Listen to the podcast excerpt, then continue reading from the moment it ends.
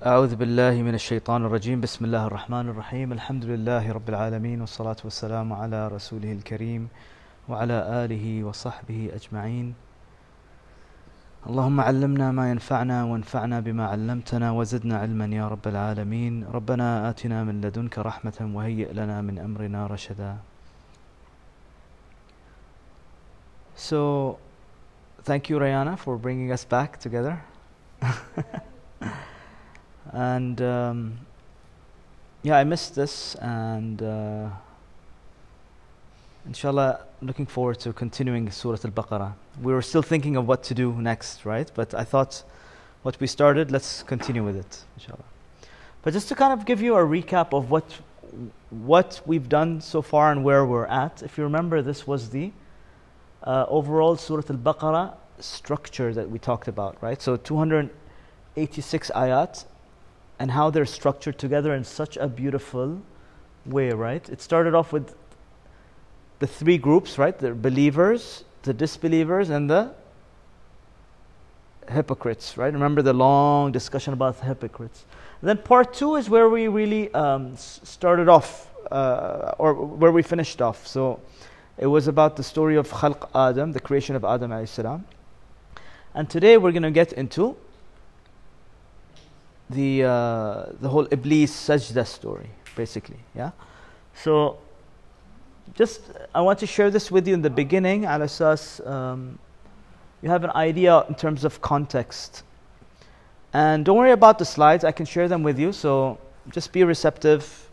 If you like to take notes, that's fine, otherwise receive, yeah? Yeah,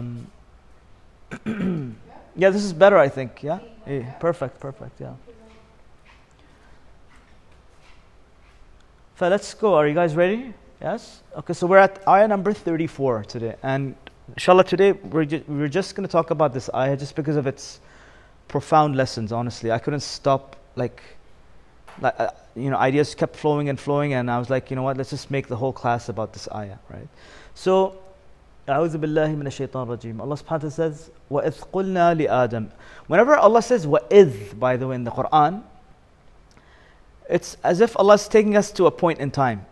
We were just talking about history now, right? So, wa'idh means, and remember when we said to the angels, إِذْ قُلْنَا لِآدَمْ أُسْجُدُوا لِآدَمْ. Do your sajda or prostration to Adam. فَسَجَدُوا إِلَّا إِبْلِيسَ أَبَى وَاسْتَكْبَرَ وَكَانَ مِنَ الْكَافِرِينَ. So, we all know the classic story. Allah told the angels to do sajda to Adam. And all of them did sajda.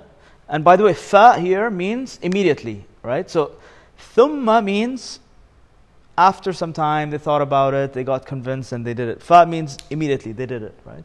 Illa Iblis, except for Iblis, kana aba wastakbara wa kana min al-kafirin. Aba wastakbara wa kana min al-kafirin. So, we'll look at, inshallah, this ayah in detail. But aba basically means refuse, to refuse. Istakbara means to be proud of himself, arrogant in a way, and then وَكَانَ مِنَ الْكَافِرِينَ, and he was indeed from those who were kafirin. So you all know the story, yes? And it's really, really interesting how Allah starting the Quran with this story. Right after the creation of Adam, this is the first mention of Iblis. And so it's a pretty significant story, because of the fact that it's positioned right at the beginning of the Quran. One thing that stands out, of course, is, or one question that comes up is, why is Allah telling them to do sajda to Adam, right? So why? Was it like a sajda of worship, or what was it? Why would angels be commanded to do sajda to a human being? Respect God's creation. Sorry? Respect God's creation. Good, very good. Yes. But why specifically this creation? The first. Huh? He's the first, yes. He's also honored with this special thing called ruh, right? وَنَفَخْتُ فِيهِ مِنْ رُوحِي فَقَعُوا لَهُ سَاجِدِينَ. In another place Allah says. So right after Allah blew into him his ruh, فَقَعُوا. You know, he told them, fall into sajda. So it's as if, yes, honoring creation of Allah, specifically this creation, because of this thing called ruh inside of him. So that's So it wasn't a sajda of like ibadah, you know, like it wasn't worship, start worshipping Adam. It was more of a respect. Any other places in the Quran where human beings do sajda, like to human beings? Or so there's two incidences in the Quran where, remember when the magicians saw the magic of Musa alayhi salam? The magicians are brought by Pharaoh to defeat Musa alayhi salam, but then when they see the magic, they're so impressed, they're like, you know what, this can't be magic, and they do sajda basically. And so I don't recall where it is. It's mentioned, the story is mentioned in multiple places in the Quran. I think Surah Al-Shu'ara, but it's mentioned a couple of times. So there, the sajda is what? A sajda of what? Are they doing sajda to Musa? Exactly. So surrender, basically, kind of like a surrender. Oh Allah, we surrender, and we, like, we're speechless, basically, right?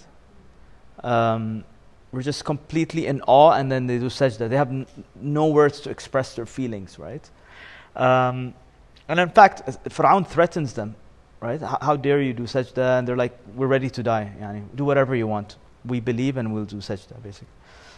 And another place where human beings do sajda to human beings is Yusuf alayhi salam. When, you know, in the beginning of the story, he sees a dream. Remember the dream? He sees the sun and the moon and the stars doing sajda to him. And at the end of the story, that dream becomes a reality in the form of his father, Yusuf alayhi salam, yeah. So his mother and the father represent the sun and the moon, and the 12 stars are his brothers, basically. They do sajda to him. Now, again, it's not a sajda of worship, it's more of a sajda of honoring and respect. Okay. Another interesting thing is the lam. فَسَجَدُ وَإِذْ قُلْنَا الْمَلَائِكَةِ اسْجُدُوا لِي آدَمَ. So, to Adam, lam could mean to do sajda to Adam, which is what most people think of, right?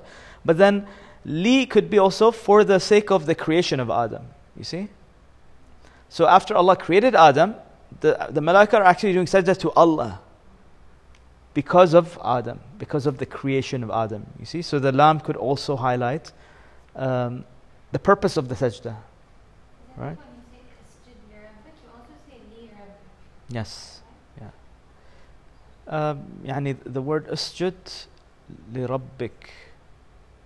I don't know if it's mentioned in that context in the Quran. فاسجدوا لله. Yes, لله. Yes, لا. Yes, yes. So it could be both. يعني. And then the next question that comes up is what in the world is Iblis doing in the company of angels, right? So was he an angel? Was he a jinn? So Allah clearly tells us in the Quran, كَانَ مِنَ الْجِنِّ فَفَسَقَ عَنْ أَمْرِ رَبِّهِ. So he was from the jinn. Allahu A'lam. Honestly, Allah is silent about this, which means what? When Allah is silent about something, what does that mean? Number one, it's beyond our comprehension. Number two,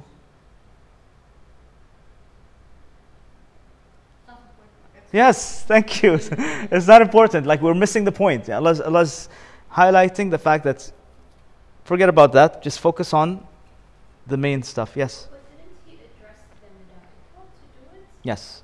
So if he didn't, then he wasn't addressing them. Exactly. So those are the doubts that come, right?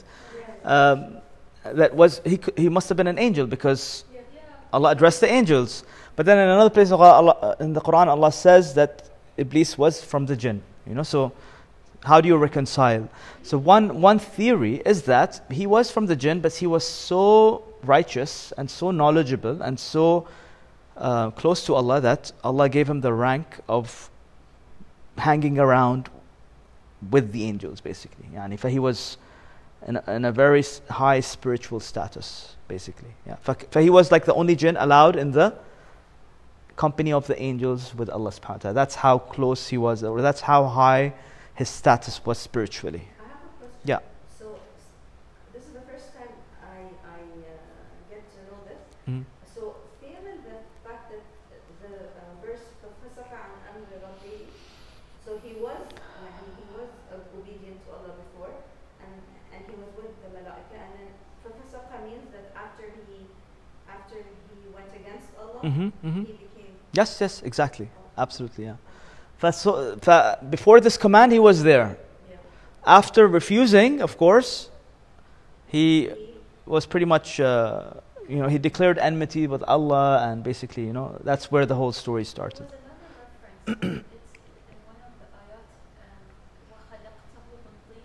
and then refers to himself. Yes, خلقتني من نار وخلقته من طين. Exactly, and jinn are made from nar also. So, because malaika are made from nur. Yeah, so that's another, you can say, hint that he was from the jinn, not from the angels. But again, jinn, ins, angel, doesn't matter. He refused to do sajda, right? That's what Allah is highlighting. And so, Abba, what does the word Abba mean? Let's look at that. So Abba, Allah says to, basically refuse, refrain, abstain voluntarily, right? So he has a choice and he abstains. Hold back. Disagree, reject, dislike, disapprove, hate, resistance. You guys get the point, right? Yeah, so all of them highlight this idea of la mabbi. Literally, ma abbi, right? Abba. Yeah. Wastakbara. Notice the order. Abba, wastakbara. Refused, and istakbar. He had this feeling of being greater than. Istakbara.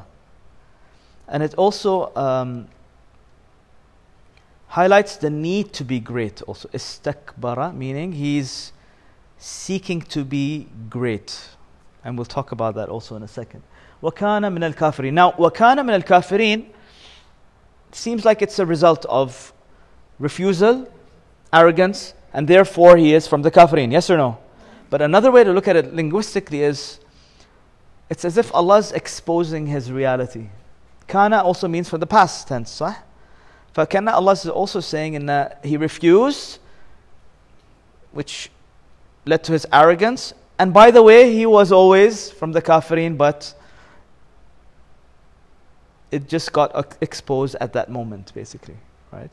فَكَانَ مِنَ الْكَافِرِينَ. Remember kufr, what does one of the meanings of kufr is to what? Slightly different. So kufr from literally, so farmers are called kuffar in the Quran. Not because they disbelieve in Allah, because of the fact that they bury the seeds deep down in the soil. Okay, so that act is called kufr, basically, to cover up the seed. And so كأن Allah saying, وَكَانَ مِنَ الْكَافِرِينَ, meaning this kufr inside of him, this denial, this attitude of rebellion was always there deep down inside. But where did it come out? In this scene, it came out. That was there and it comes out, you see? That gets exposed. وَكَانَ مِنَ الْكَافِرِينَ, meaning he was always there. That kufr was always inside of him. It just came out in this incident here. Yeah? And we'll talk about this inshallah later on. So, sorry. Yeah.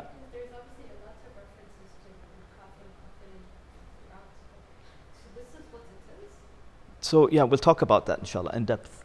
Don't worry inshallah. Disobedience leading to arrogance, leading to kufr. So let's talk about kufr. You just asked about that. So what are the different meanings of kufr? Because kufr is just not just plainly it's plainly known as disbelief, صح? لِمَا يُؤْمِن بِاللَّهِ. But it's much deeper than that. So one of the meanings of kufr is denial, right? Denying the greatness of God, that is one aspect of it. And in this case, how is this relevant, by the way? Denying the greatness of God. Yeah, refusal to obey, يعني, basically. Resisting literally a command, صح? Yeah. And يعني, greatness of God. So what's the difference between obeying Allah and obeying the great or respecting the greatness of God? Human beings don't like authority, صح? But how do we look at this now from a mu'min's perspective when it comes to a command of Allah? Because Allah, one of his names is Al-Malik also, right? Yeah. He is a king, the authority, the owner, right? He pretty much owns us. He pretty much owns everything, right? Lahu ma fis samawati wa ma fil ard in ayat al-kursi, right? So everything belongs to him. He is the ultimate authority. Wasi'a kursiyuhu samawati wal ard. Kursi highlights his dominion, right? And authority over everyone. But then what's the relationship between the believer and Allah being the authority versus Iblis denying this greatness? Surrender. Yeah, very good. Right? So one is Allah is so great and I surrender to him out of love because, you know, I'm so happy that he's the authority. Yeah. Because he is Ar-Rahman and I absolutely, of course, I would love to submit entirely to an authority and a king who is Ar-Rahman, you see? But the satanic way of thinking, and pay attention to the words now, the satanic way of thinking is, I don't want any authority. I don't like authority. I don't want anyone to tell me what to do. I want to do things my way. What's that, ego? Yes, exactly. For that's really what today's all about, yeah. Today's all about ego, yeah. But denying the great, for a believer, it's like, what are you doing? You're denying Allah's words. You're denying the greatness of Allah. What are you thinking? But it's a completely different way of viewing Allah, right? And you know, in the spiritual tradition, they talk about the purpose of life being. Ma'rifatullah. Purpose of life being Ma'rifatullah. And the way you know Allah is through qurb and nearness to Him. Which I find very, very different than the, if you look at it, the New Age kind of spiritual movement that's out there in the Eastern traditions, حتى في الوست اليوم. When they talk about Allah, they call him energy, source, supreme being, mother, earth, whatever, right? But the depth that we have from the Quran about who Allah is and how you, like through his names basically, right? Asma'Allah al-Husna is unmatched in any other religious text.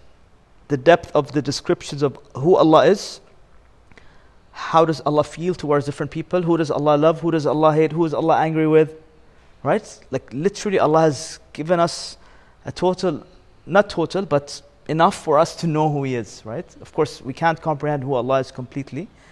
But I find that really amazing. And so if the purpose of life is ma'rifatullah, how do you get to know a person? Let's say you want to start, getting to know someone. You want to potentially marry this person. Are you just going to marry this person or what are you going to do? Get to know. How do you get to know them? From far away? So you gotta connect, and you gotta.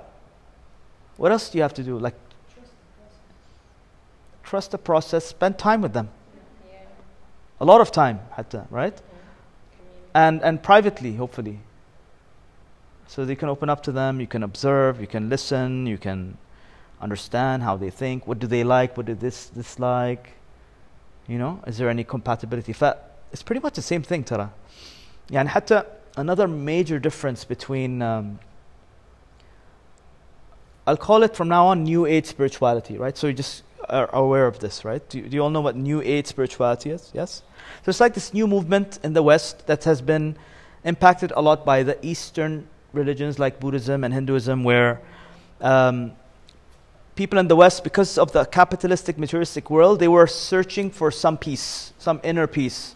And for which of the major religions were attractive in this sense? Buddhism, there's no sense of authority. It's all about meditation and mindfulness and inner peace and freedom. For another major difference between the two. Alhamdulillah, recently I've been getting a lot of clarity about this. Is the fact that Allah is Al-Hayy. What does Al-Hayy mean? Allahu la ilaha illa huwa al-hayyul qayyum. Alive, yes. Very good. So again, coming back to love, right? Can you love, and we talk about love, we talk about that emotional thing. Can you love this cushion? Not really, right? Because there's no life in it. Right? You like it, but you can't fall in love with a cushion. You need to... Why? Because it's human nature to fall in love with someone who has life. And you can't love like someone who's dead. خلاص, it's over, right? Yeah, so you need to then ليش فيها exchange of emotions, right? And so Al-Hayy highlights this life that's giving you that back and forth exchange of love, right? So Al-Wadud, Ar-Rahman, you love him, he loves you. يحبهم ويحبونه. Literally Allah says in the Quran, right? That's also something very different than the New Age spirituality, where that intimacy is not there. The Quran invites us to have an intimate relationship with Allah. Literally, intimacy means what? Closeness, right? Yes? And closeness, not just connection. Yeah. Intimate means it's a very close relationship. And one of Allah's beautiful names is Al-Qareeb. Right? وَإِذَا سَأَلَكَ عِبَادِي عَنِّي فَإِنِّي قَرِيب, Allah says. And Allah in another place says, وَنَحْنُ أَقْرَبُ إِلَيْهِ مِنْ حَبْلِ الْوَرِيدِ, which means we're closer to him than his jugular vein, which is apparently the innermost vein that connects to the heart, right? And in another place Allah says, وَأَعْلَمُوا أَنَّ اللَّهَ يَحُولُ بَيْنَ الْمَرْءِ وَقَلْبِهِ. Yeah? وَأَعْلَمُوا أَنَّ اللَّهَ يَحُولُ بَيْنَ الْمَرْءِ وَقَلْبِهِ. So Allah is literally as close to us as our hearts. Yeah? That's how intimate this relationship is. Yeah? وَاعْلَمُوا أَنَّ اللَّهَ يَحُولُ عليكم السلام أهلا هاي how are you وَاعْلَمُوا أَنَّ اللَّهَ يَحُولُ بَيْنَ الْمَرْءِ وَقَلْبِهِ. Okay? So denying the greatness of God, the number two is resistance of his guidance. What does this mean? Resisting his guidance. Being closed off, not open enough to receive. Exactly. I don't need Quran. I don't need Allah. I don't need a religion to tell me what to do, you know? I'll figure it out on my own. I'll do my own research. Sah? The other is ungrateful of his blessings. Now, let's stop here for a second. So why did Allah send prophets and messengers and books? And in some narrations, he says, the Prophet told us, 124,000 prophets and messengers were sent by Allah through different times and places. Why? Exactly, and to guide. But what's the understanding then? If Allah kept sending these prophets and messengers, what can we conclude? People forget, yes, number one, and the other one, which is very important. They are resistance. Yeah, he needs to keep sending, but there's another reality there. Yes. They need reminders and more. Yes, and more important than that, they will always need Allah's guidance. Sometimes we tend to think that after the death of the Prophet Muhammad ﷺ, and now wallah khalas, the Sahaba, the companions had that opportunity and now it's gone, right? فَكَأَنَّ now we're on our own. Right or no? The skeptic mind would say, it's not fair. Ishma'na, Allah has been sending 124,000 prophets over the past history. Ishma'na, after the Prophet Muhammad Sallallahu Alaihi Wasallam's death, it stopped all of a sudden. And now human beings are left all alone. So how would you answer if your 10-year-old son asks you this question? The Quran is there to guide us. Okay. Yes.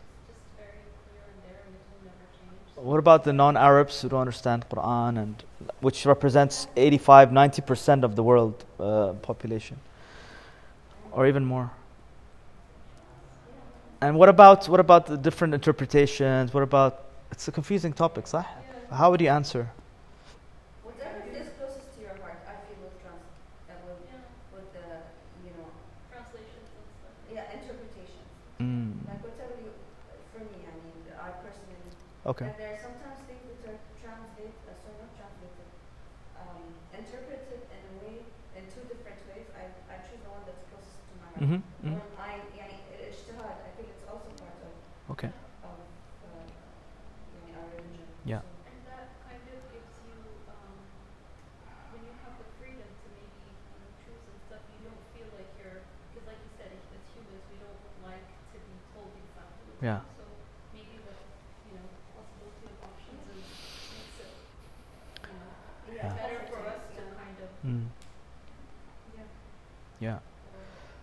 Yeah, it's a tricky one because if think about the Sahaba. Imagine like we were until Sahabiyat wa Ahna Sahaba, right?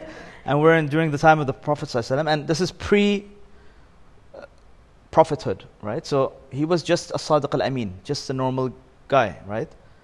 Very nice guy, honest, trustworthy. And then just overnight he proclaims to be a prophet. And we are in that city.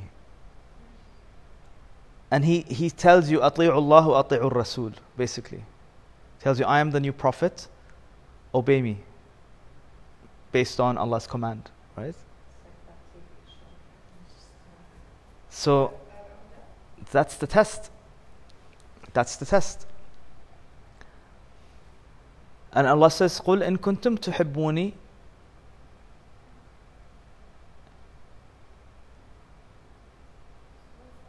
قُلْ إِن كُنْتُمْ تُحِبُّونَ اللَّهِ فَاتَّبِعُونِي يُحْبِبْكُمُ اللَّهِ. Allah says, the Prophet tells the Sahaba, قُلْ إِن كُنْتُمْ تُحِبُّونَ اللَّهِ, if you claim to love Allah, فَاتَّبِعُونِي يُحْبِبْكُمُ اللَّهِ, follow me and Allah will love you back. So now for human beings, it's a pretty tough test, right? Because for many, many years, they've been free. And all of a sudden there's this man who is claiming not to be God, but claiming to be the messenger of God and asking them to obey him in everything he says. Literally. That's like conditional. To? And like for us, we believe that God will love us unconditionally no matter whether we choose yes, this or that. Yes. So, according to the Quran, following the Prophet's way is the way to Allah's love. So yeah, there seems to be a condition to it. Yeah. No, but it's a way for our love to God, not God's love to us. God's love to us is unconditional. Yeah. So what you're saying is if we don't follow the Prophet, we will love God. Yeah. No, Allah will love you back. Yeah, yeah. So he said, يُحْبِبْكُمُ اللَّهِ. So Allah will love you back. Yeah. فحتى مثلا other places where Allah says إن الله يحب الصابرين, right? Allah loves those who are patient. Allah loves those who are God conscious, like muttaqin. Allah loves those who are mutatahireen or tawabin. There's different. What this means is it doesn't mean that anyone who's not a sabr or a muttaqi or a tawab, Allah doesn't love them, right? It just means that Allah is motivating you to be a part of this group so that you can get elevated status. Yeah.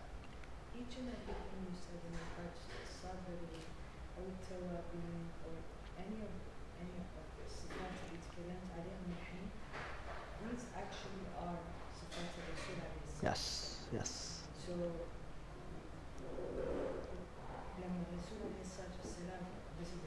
yeah, yeah.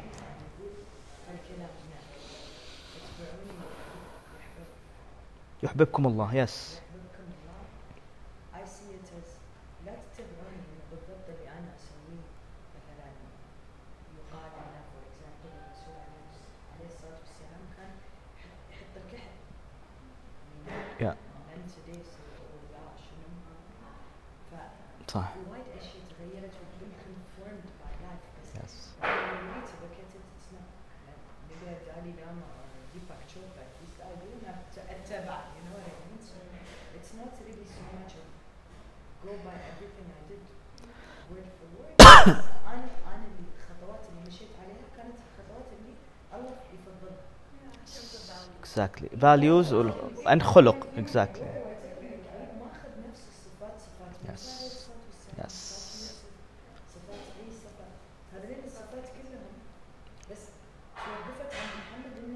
the last prophets, in a very open-minded way. I think in man is another prophet, but who is to say that there aren't really messengers that have ruh Allah feeling that they kind of steer us back into the right track. Yes. And it can be anybody. It can be, like I said, Deepak Chopra. It can be, and those same people that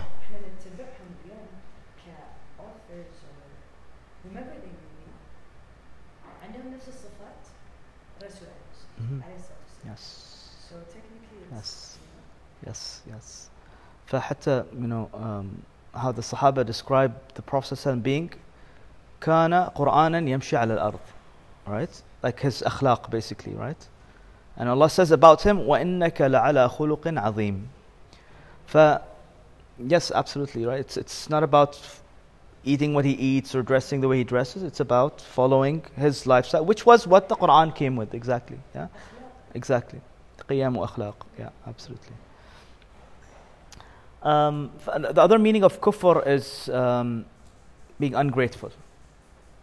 Okay? Iblis was at such a high status, and he just completely forgot all those blessings that he had just because of that moment of being commanded to do sajda, and he messed up big time. Yeah, but he was ungrateful deep down inside. And opposite of kufr in the Quran also is shukr, right? So just keep that in mind. And then of course the common other notion of disbelief, which means to deny Allah all out together. So did Iblis deny God? Being Allah being the Rabb? No. So he did actually believe in Allah. Many places in the Quran he says Rabbi, Rabbi, Rabbi, Rabbi, right? So he calls him Rabbi. But he was still, Allah exposing him as kana min al-kafirin. Why? Because of the other aspects of kufr. Yeah? So I hope you have more depth now about the word kafir.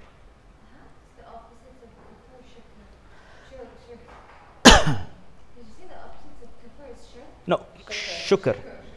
Yeah, shukr. Gratitude and ingratitude. So what was he jealous of? It was clear that Iblis was jealous of, yani his refusal to do sajda was ana khayrun min, right? I am better than him. So what was he jealous of? It was clear that there's some jealousy there.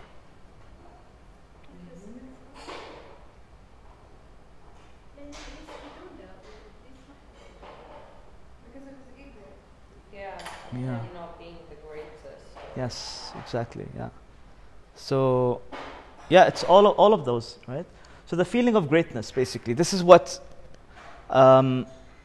triggered him, actually, right? That all of a sudden I'm not the great one anymore, right? I'm losing that recognition, I'm losing that attention, that acknowledgement, that appreciation, the praise and the attention.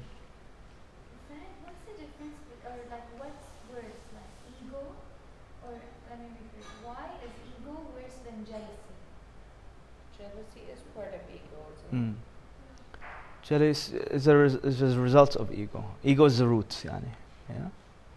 But I would only be jealous if I have an ego issue. And we'll talk about that in depth today, inshallah. Yeah?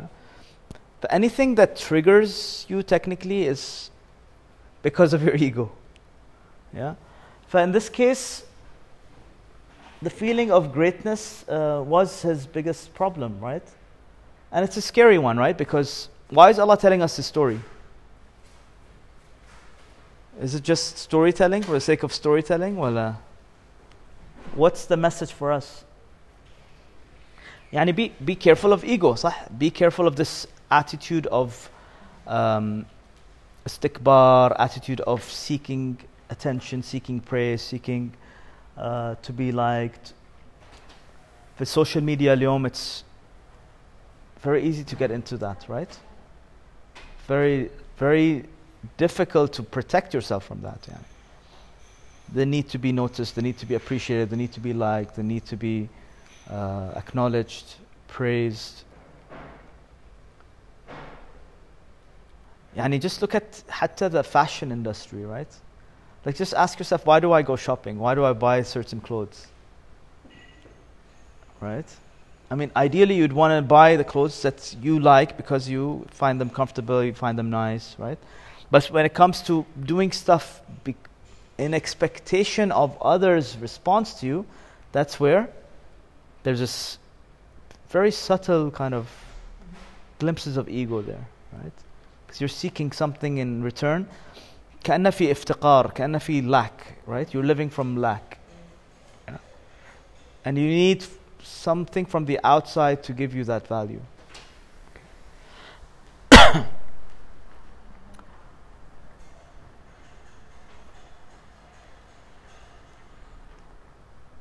So, my favorite circles, I keep repeating these, but I think it's good to look at that from now. So, another way to look at this is kufr being you are on your own, you have your life, and all those colors represent different aspects of your life, right? And the fact that Allah's not there means, and now you don't need Allah in your life. I'm all alone. I can figure it out on my own. Okay. The next stage would be to move to Islam, where you admit, you accept, you surrender to the fact that no, I need Allah in my life. I can't live alone. I need Allah's help. I need Allah's guidance, right?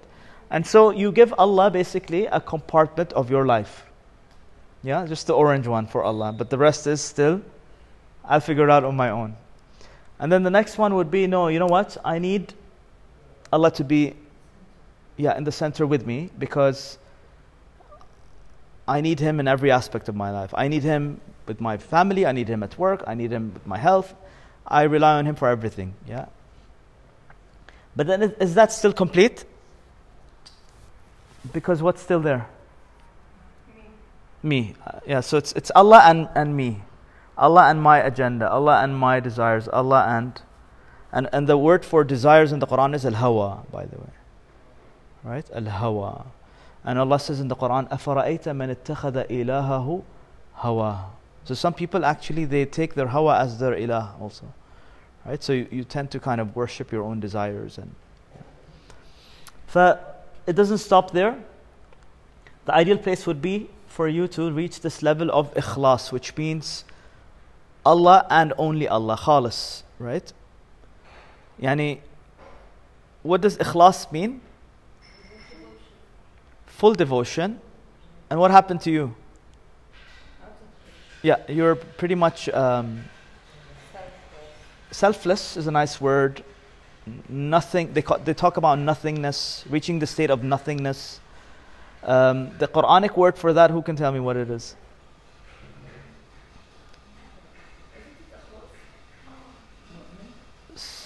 So mu'min is still there, iman, but what's the lowest title you can get in the Quran? The lowest of the low. The lowest? Yeah. The lowest or the highest? So highest, lowest world in a worldly sense, highest according to Allah, basically, yeah. So Malik being high, what's the opposite of Malik? Abd, very good, yeah. So Abd, yes? The word Abd highlights this nothingness. Yeah, that I am pretty much a servant of God. Okay. And that nothingness is really the game here, right? Until we reach the state of nothingness, we will always have elements of shirk. Yes, yeah, So if you notice how, like, in the Islam and the Iman circles, there's shirk going on, right? Because Allah is there, but there are other aspects also that are important, right? So what does Allah say in the tongue of Iblis? He says, notice he said Rabbi. So Iblis is telling Allah, Rabbi, oh my master, right? Bima aghwaytani, because of how you misguided me. لَأُزَيِّنَنَّ لَهُمْ فِي الْأَرْضِ. I will surely beautify this world for them, this lowly world for them. وَلَأَغْوِيَنَّهُمْ أَجْمَعِينَ. And I'm for sure going to misguide them and take them all off track, right? But then, and notice أجمعين means what? All of them, right?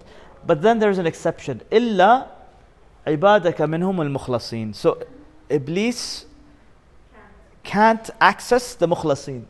What about the rest? He has full access to them. I mean, this guy is just, you know, Iblis is having a blast, yani. You know, that's, yeah. But here, Iblis pretty much has no access, right? That is actually the highest level you can reach, which is known as al-nafs al-mutma'inna. Al-nafs al-mutma'inna. You have reached a state of serenity and sincerity and purity, where you are at peace now. Whereas this one is amara bisu'. Al-nafs al-amara bisu'. The nafs that is commanded to do evil, and shaitan is basically playing with you like a remote control, yani. Yeah. And then in between you have the nafs al-lawama, the nafs that's back and forth, right? It's blaming itself, going back and forth. So true na'im comes here, right? Where you have ikhlas. But then to go from here to here, it's a journey, right? Does it happen overnight? What does it require? Devotion, discipline. Practically speaking, what does it require? What kind of practice? Okay. Can we be more specific? To make it more practical, yani. Yes, so dhikr, introspection, going within. It's called tafakkur, right? Thinking, contemplating, self-analysis, muraqaba, it's also called, right? Observing your thoughts, observing your emotions, observing your intentions, like looking at your deeper intentions. So it requires effort, it requires time, and it requires space, doesn't it? Then in the life we live today, everything is just so fast. You're always so busy. There's stuff going on. There's noise, and what do you need to do? Take yourself out from this stuff and like literally create like a cave. Literally like Ashab al-Kahf. Have a cave where, like, you know, alhamdulillah, this is like a small cave now that we're in. Detached from the world for like an hour and a half.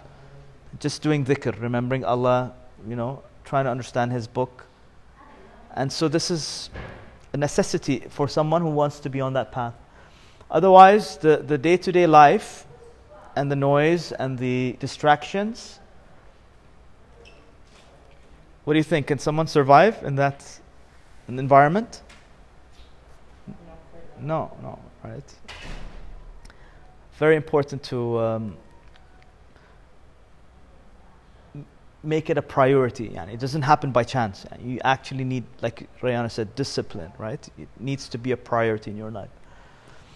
And then, if you look at, remember how we talked about all the prophets and messengers, right? What was their common message? 124,000 prophets. Exactly. A'budullah wa la tushriku bihi shay'a. Literally, that's what it was. A'budullah wa la tushriku bihi shay'a. Now, what's the layman translation of A'budullah now? How do you explain this to your 10-year-old child? Honor and respect. No, so we just talked about what does abd mean. And what does abd mean? Yeah, when you were nothing, basically, right? Yeah. So, abdullah means make yourself nothing, make Allah everything. That's how I actually explained this a couple of days ago to my daughter, right? And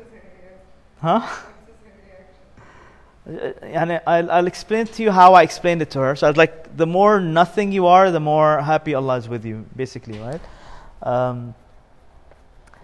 But they get it, they understand, inshallah. I'll give you an easy trick to kind of understand that. But this was the common message of every single prophet. A'budullah wa la tushriku bi ahada. Because a'budullah meaning make yourself nothing and la tushriku bi ahada, right? These were the shirks. This is it, guys. This is like one sentence summary of the entire Quran, of all the prophet's teachings. Is make yourself nothing. Tame your ego, basically, right? Because you can't actually technically get rid of your ego.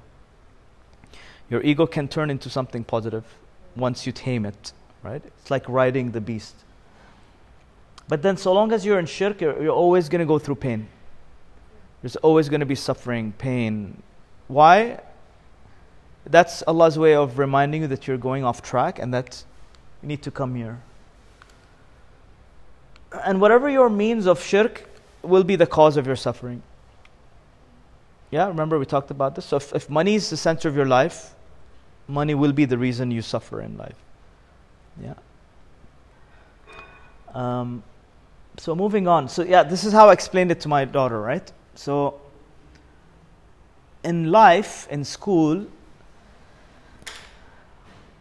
we are expected to, think of it as numbers now, right? We are expected to, with time, score higher numbers, right? 10, then you reach to 20, 30, 40, 100, right? And the higher you are in the worldly sense, the more what? The more you get honored, the more you get respected, the more you get acknowledged and noticed and valued, yes? And what that is now, we just figured out, that's all ego being inflated, right? And so if we go down, we go up this track in pursuit of worldly gain, in terms of worldly accumulation of numbers, what happens to us spiritually? Decline, because you're going more into shirk, possibly kufr, yeah? And so I explained to her that the prophets and messengers came to teach us to basically go down to the level of ubudiyah. Yeah? Go down to zero. Go down to the level of zero.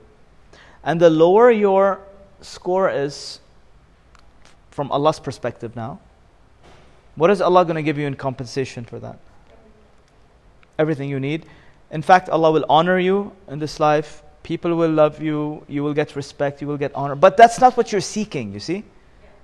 So you will get it as a result of you seeking ubudiyah. So everything you want, with this, you're pursuing that, which and probably you won't get it, right? Here, you're pursuing ubudiyah, but Allah will give you everything you want in as a result of your humility, okay? But she's like, yeah, Baba, but yani, what do you mean? Like, yani, I shouldn't study, I shouldn't get good grades, I shouldn't drive a nice car, you know, get married. I told her, of course, you can do all of that, but do it from the perspective of your heart being abd. Because ubudiyya is not on the outside. It is where? It's on the inside, right? Yeah. So without seeking, like we said, what did Iblis want? He wanted appreciation. He wanted acknowledgement. He wanted praise. He wanted to be noticed. He wanted to feel better than the other, right? When you seek to be nothing, your objective is completely different in life.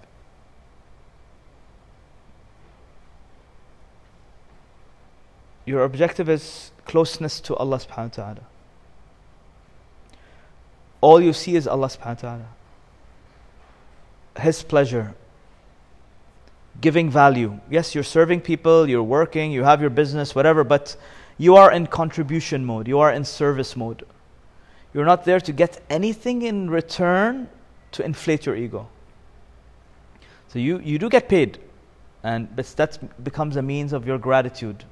Not a means of you feeling that you are better than the other. It's like the American work, as well as the Western clients, like spiritual self-help. Like the American work, even if if you have a good job or you have your own company or whatever it may be, you should remember that you only got that because of God. So you surrender to God by actually bringing the best of you into that workplace, because you are nothing but American work. So you try to show within Ruh Allah and fix it. Yes, which is the Khalifa actually. The role of the Khalifa is to be a representative of Allah on earth. Right? And Allah only gives, right? He doesn't need anything. He is Al-Ghani, right? Yeah. Meaning he is fulfilled. Same thing with al-abd. Al-abd is fulfilled by Allah. So I'm not seeking anything, right? Because Allah, I'm already connected to the source of everything. And when I have Allah, I have everything. When I have Allah, I have everything. When I don't have Allah, I have nothing. Yeah. So basically at work, the people that sit and they work, they're very hard workers, cliche, but they don't progress at work because they're very quiet. The others, you always hear about them, like the people that get to the top or climb the corporate ladder are the ones who they do like take credit for the things they've done. They do they do want to have that acknowledgement and from whatever, be it senior management or whatever. Then maybe it's not for your ego but for progression. Yeah. Like is that not what I mean? There is another way, yeah?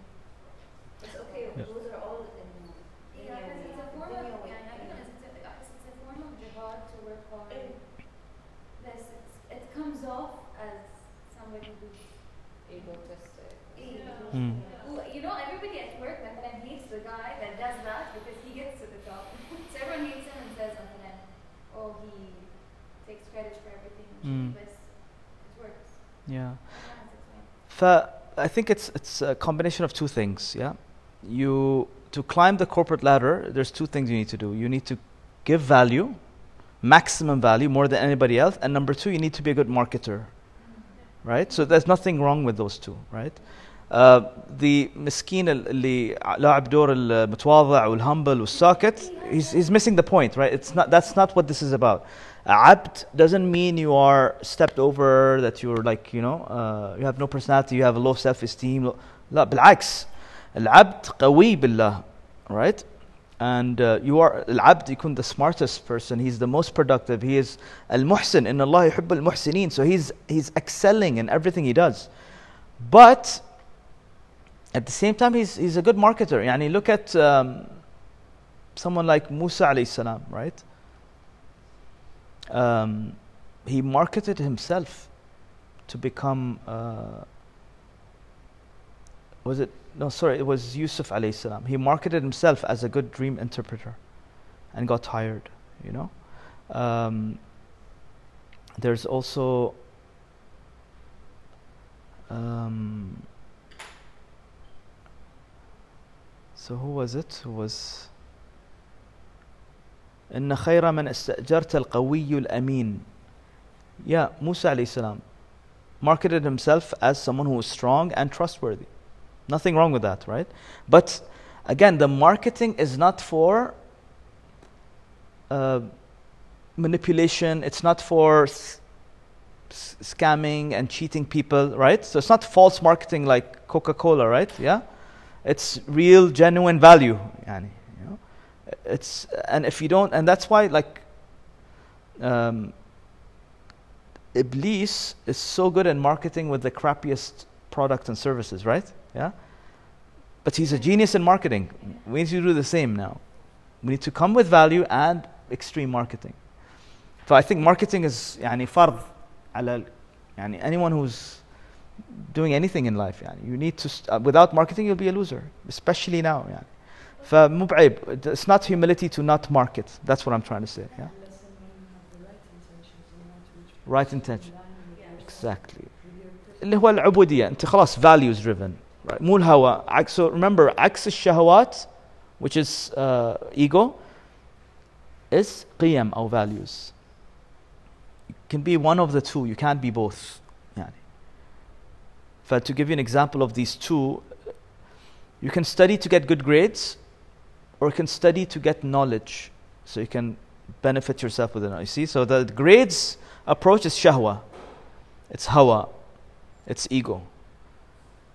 I want to get better grades, so it's about like There's no value in there. I want to gain knowledge is value. When it comes to business, I want to make money versus I want to sell the best salads. In employment, I want to get a good job that pays me well, right? Versus I want to contribute to this work and to serve its customers and sell its products or services because I believe in the value that it's giving. في الزواج نفس الشيء. A shahwa would be she's hot or he's hot, right? Or she has a nice family or nice car, whatever. That's shahwa, it's hawa. Versus this person is amazing. This person has amazing values. I respect this person. I enjoy the conversations with this person. You know, so in everything we do, it's either hawa or qima. Hawa or qima. Qima is about contribution. Hawa is about what can I get back. Yeah. Yeah. To reach the zero. Yes. You have to be value driven. Yes. Yeah. Or sure. In my today. So you have to be value driven, not anything of material meaning, but rather than, just value, like you said. Contribution. Think of it as output. What can I give? Not what can I get. So it's more of a thought or view rather than mentality, exactly, rather than actual.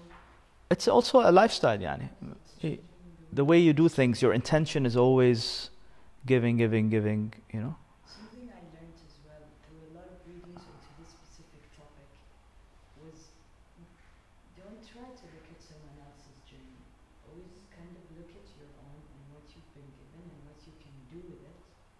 And from that, if you get inspired to do something like quit your job. If you say like there's this person who is getting a promotion at work and you see that in his essence he's not a good person, it's not for you to judge. That's their journey. You look at your journey and how you can get the best qualities out of that individual by also following your true sense of heart. And I feel like when you change your perspective into that, you realize that you have less things to think about because when through school, college, valedictorian, all these things that we've been put with this life with in terms of this worldly things makes us feel less than. I'm gonna look at that. I want to be like that person, but maybe that person is really sad inside. Maybe that, because we're all the same, killing our body. So at the end of the day, I think it's wise to change perspective and just kind of look internally at what it is that you enjoy. Following that, could you be there? Could you be fit?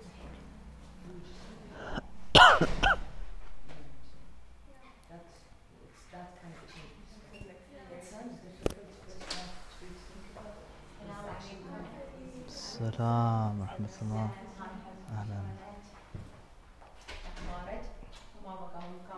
أهلا. شلونك؟ شو أخبارك؟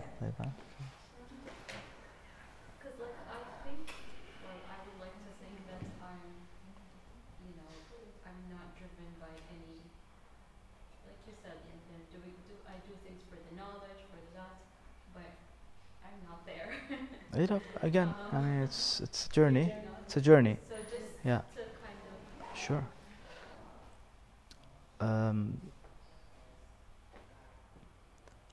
You see how it's flipped, صح يعني? Yeah. For the lower, and حتى تشوفوا الإسراء والمعراج when the Prophet ﷺ was basically went to meet Allah subhanahu wa ta'ala. Allah reminds him even in that status in Surah Al-Isra. He says, "Subhanalladhi asra bi abdihi." لَيْلًا مِنَ الْمَسْجِدِ الْحَرَامِ إِلَى الْمَسْجِدِ الْأَقْصَى. So notice, حتى there, Allah's putting the Prophet in his place. And I'm inviting you up to me, but you're still abdi. And it's, again, a very different kind of approach to spirituality from the New Age concept, حتى لأن أحس أنا في the New Age concept, it's more about becoming one, becoming expanded, which can sometimes in a very subtle way lead to ego. It can lead to a sense of false empowerment, false sense of inflation, where I become unlimited in what I can do. But to correct that, yes, we can become fully empowered, fully unlimited in our potential.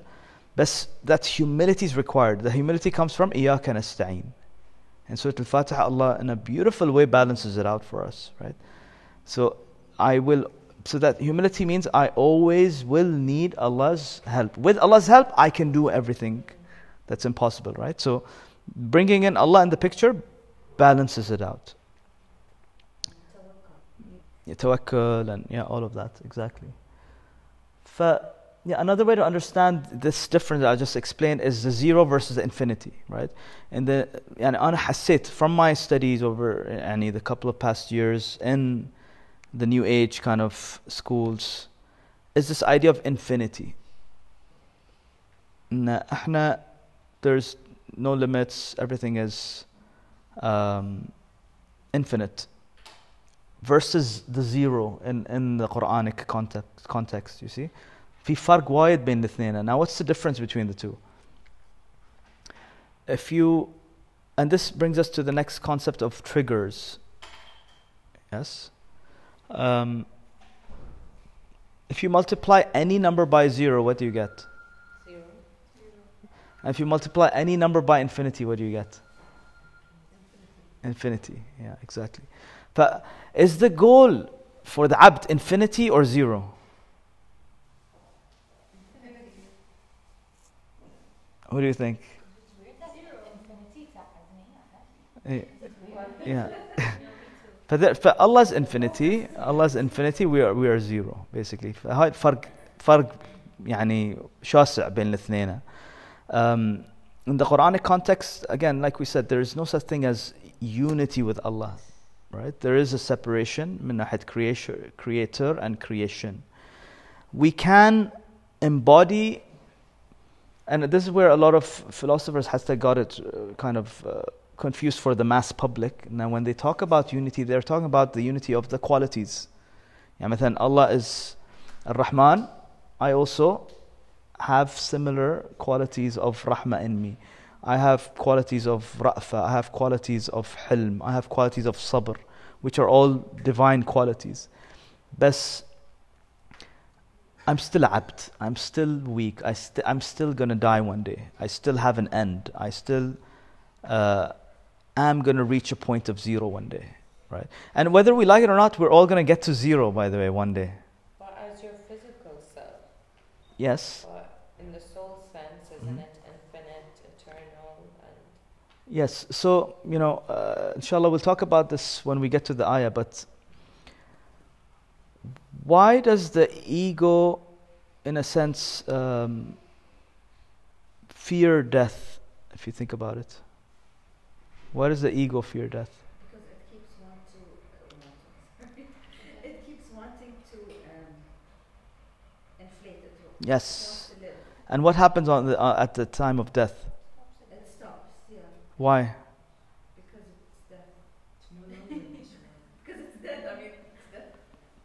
Because it's basic. Because the human being will then realize the reality of himself. He wasn't this ego. This was a false self of him. But the ego dies instantly. Yeah. فالفكرة حين إن Allah, and Eckhart Tolle talks about this also. I have a quote for his. Our pursuit in life should be to die before we die, actually, right? The death of the ego means you become zero before you die.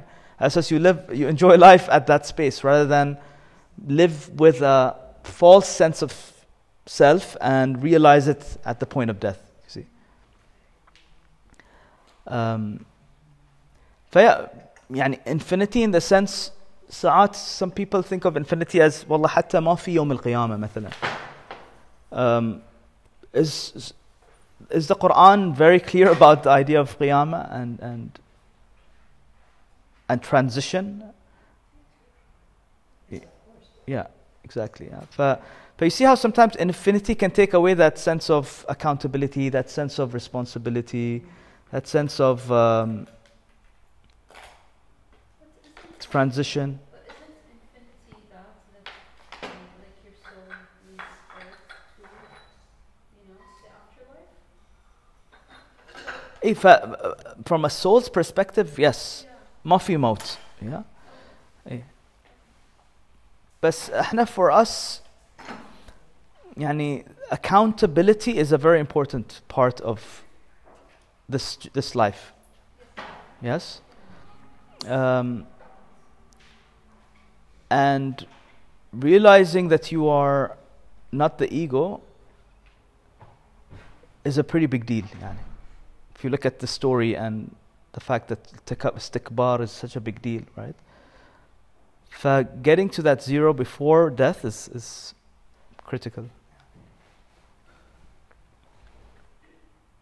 So even looking at the statement of Shahada, right? So, La ilaha illallah. Look at the first part of it. La ilaha. What does this mean? No God. Exactly, right? La ilaha illallah. So, La ilaha is actually, think of it as purifying yourself from all other forms of shirks, basically, right? So, reaching the point of zero. La ilaha means you clean up your shirk to reach the point of illallah, which is ikhlas, only Allah. And so why did la ilaha come before ikhlas? Because you can only attain ikhlas, which is pure submission to Allah, you can only attain that when you rid yourself from all forms of hidden shirk, hidden ego. Yeah. And then, of course, Muhammad and Rasulullah is the manifestation of that example. Like we talked about this idea of khuluq and him being the Quran. He was a manifestation of this ubudiyya on earth, basically. And Surah Al-Fatiha talks about or summarizes this concept beautifully in the ayah, Iyaka na'bud wa Iyaka nasta'in. So Iyaka na'bud is that ikhlas part, you and only you. Notice, Iyaka na'bud. Again, what does na'bud mean now? What's a new definition of na'bud? So that's the old one, yeah, the new one. So again, what does abd mean? Zero. Think of zero, the number. Whenever you see abd, zero, right? Yeah. So Iyaka na'bud, Ya Allah, in front of you we are zero, basically. Yeah, in a simple way to understand this. And then, Iyaka nasta'een is, we need your help. Yeah, that's a humility part of it. Why did you think of Rasulullah's manifestation? Because he was the manifestation of this theoretical concept, right, of ubudiyya. He was the example. لَقَدْ كَانَ لَكُمْ فِي رَسُولِ اللَّهِ أُسْوَةٌ حَسَنَةٌ. That he was the perfect example for us. And he is also known in the spiritual teachings as Al-Insan Al-Kamil. Yeah, the most complete insan. If you look at all the prophets, he was the finality of it. And Iyaka Nasta'een also highlights the fact that we want Allah's help to be like Prophet Muhammad Sallallahu Alaihi Wasallam. Yeah, so you need his help, you need his guidance. And Iyaka na'bud also is your relationship with Allah versus Iyaka nasta'in, your relationship with His creation. Remember, we've talked about this before, yes? So your istikhlaf is Iyaka nasta'in, your role on earth to make this world a better place, to be of contribution and value, versus Iyaka na'bud is that selflessness that you're working on, right? That's sincerity of intention and purpose and no ego. That's Iyaka na'bud. So you need a balance of both. And Allah talks about this idea of hatta selling yourself. Speaking of selflessness, He talks about women and nas, and amongst people are those who sell themselves. Man yashri nafsa. The word yashri is the opposite of yashtari. Yashtari means to what? To buy. Yeah, and yashri means to sell. Yeah. So he says, وَمِنَ النَّاسِ مَنْ يَشْرِي نَفْسَهُ. Literally, like selling themselves. Not because they are worthless. Again, yani, don't confuse this for being worthless. Bil'aks. When you sell yourself, meaning you become zero, you become extremely valuable in front of Allah subhanahu wa ta'ala. Notice, ابتغاء مرضات الله. Why are you doing this? To seek Allah's pleasure. ابتغاء, to seek, مرضات Allah. Mardat means from Radwan, Rida, right? You seek Allah's pleasure. I always thought of it as sickness. Ah, really? I was so confused. Yeah, it's from Rida actually. Yeah. يا أيتها النفس المطمئنة ارجعي إلى ربك راضية مرضية. What's the difference between راضية and مرضية? راضية مرضية.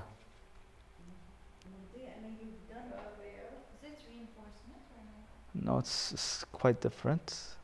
So راضية is until you are satisfied. You are satisfied. Yeah, you are pleased. You are satisfied. And then مرضية is Allah satisfied with you. It's a higher level. Yeah. فابتغاء مرضات الله. Everything you do now. Let's make this real, right? In our practical life, you go to work, مرضات الله. You take care of your children, mardatillah. You have good relation with your spouse, mardatillah. You go to the gym, mardatillah. You eat healthy food, mardatillah, mardatillah, mardatillah. So for the selfless person, everything he does is mardat Allah, not mardat al-nas. See the difference? Because even your body is amana from Allah. Yes. Yes. So you're in contribution mode. And you're not seeking. See why mardatillah is so important. It's because you are not seeking anything in return. You're not seeking appreciation. You're not seeking praise. You're not seeking recognition. You're not seeking attention. Does it make sense? Yeah.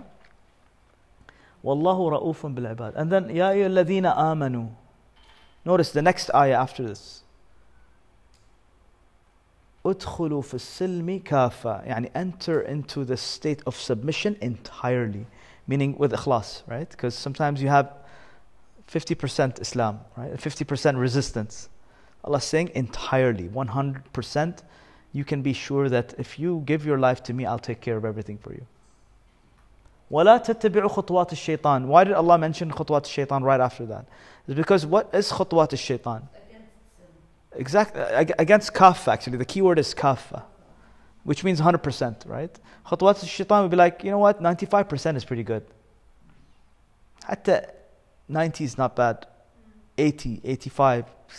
But one step at a time, he'll reduce your trust in Allah and you go down from, 99 to 80 to 70 to 60, 50, and then, إِنَّهُ لَكُمْ عَدُوٌ مُبِينٌ. And then Allah beautifully here says, أَفَغَيْرَ دِينِ اللَّهِ يَبْغُونَ وَلَهُ أَسْلَمَ. Remember, we talked about Islam not being in the name of a religion, by the way. Yeah? What is Islam truly? Submission.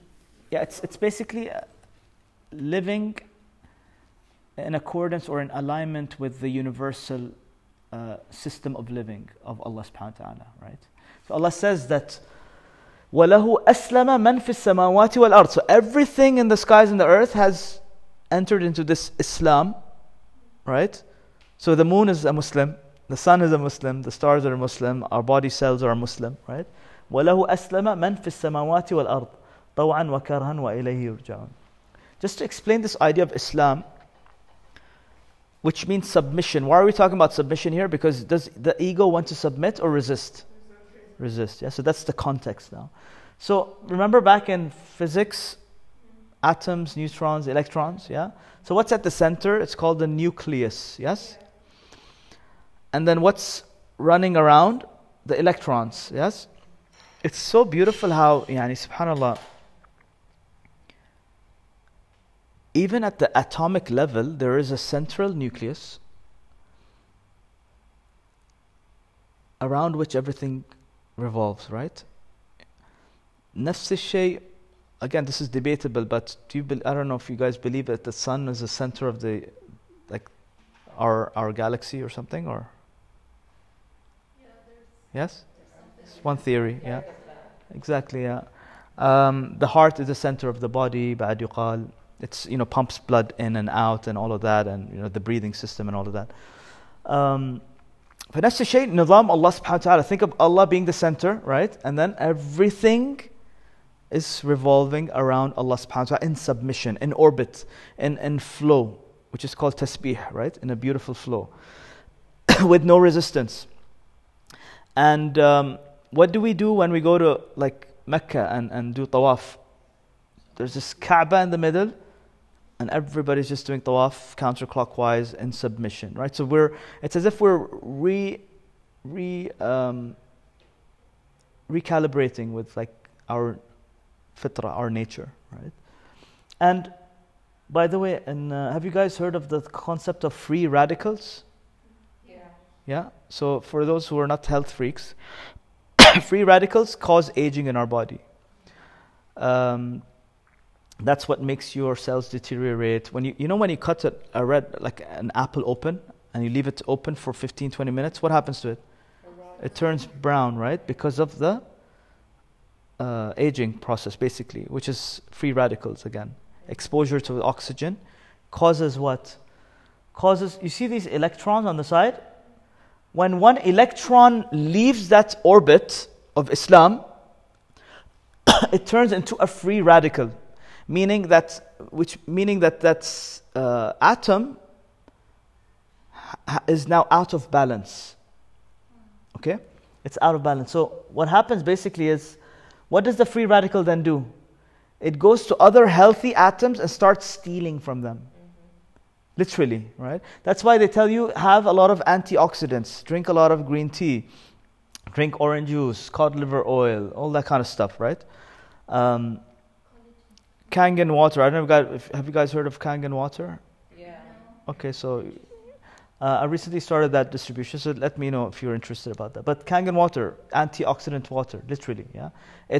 What it does is, think of it as a donor system, where the antioxidants go to these free radicals and give them the electrons that they're missing so that they can come back into balance and stop stealing from other cells.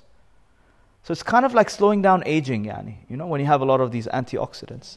But subhanAllah, yani, hatta, like, this is how human beings act, by the way.